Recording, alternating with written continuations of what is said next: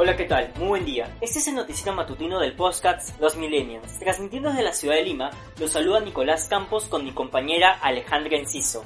Hoy, 27 de mayo, comenzamos con una noticia que ha acaparado la atención en estos últimos días sobre el implemento de las clases virtuales a raíz de la pandemia.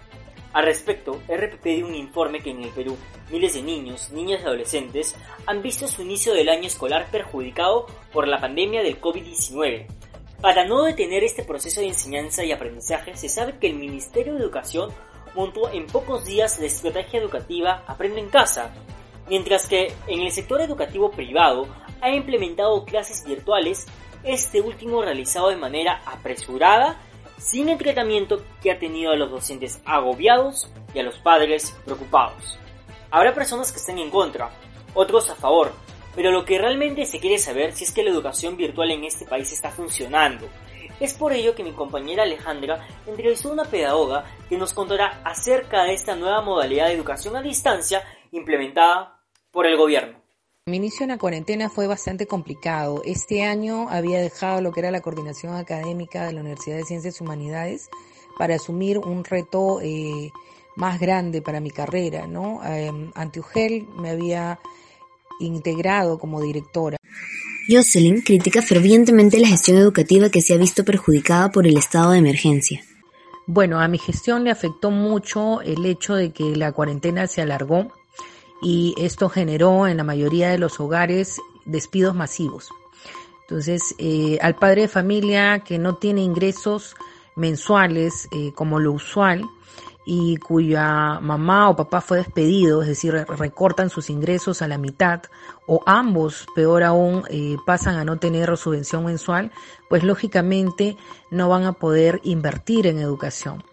Eh, aquel padre de familia que apuesta por un colegio de paga está invirtiendo en educación y esto pasó a estar eh, en un segundo plano, ¿no?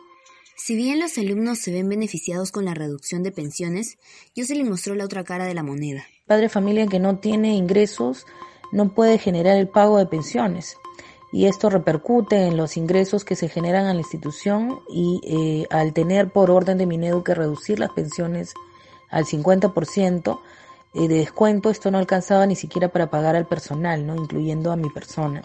Y eh, bueno, tuve incluso por las diferencias de opiniones, porque no estaba dispuesta a que al personal se le retire de la institución y, se dejen familias que dependían de ese sueldo sin eh, eh, la economía que usualmente tenían, pues iba en contra de mis valores, ¿no? Y bueno, sufrí un despido arbitrario el día 3 de mayo. Eh, incluso no se me pagó lo que fue todo mi sueldo de abril. Entonces imagínate, eh, lógicamente fui afectada. Me suscribo a las palabras de la docente Jocelyn. En efecto, las clases virtuales han cambiado la manera de enseñar. Así como hay alumnos que están en contra de las clases online, también lo están los docentes. Un informe publicado por el comercio explica que el 50% de los maestros perderán su empleo debido a la cuarentena. Además, el director del colegio Los Álamos estimó cerca de 40.000 profesores serán despedidos.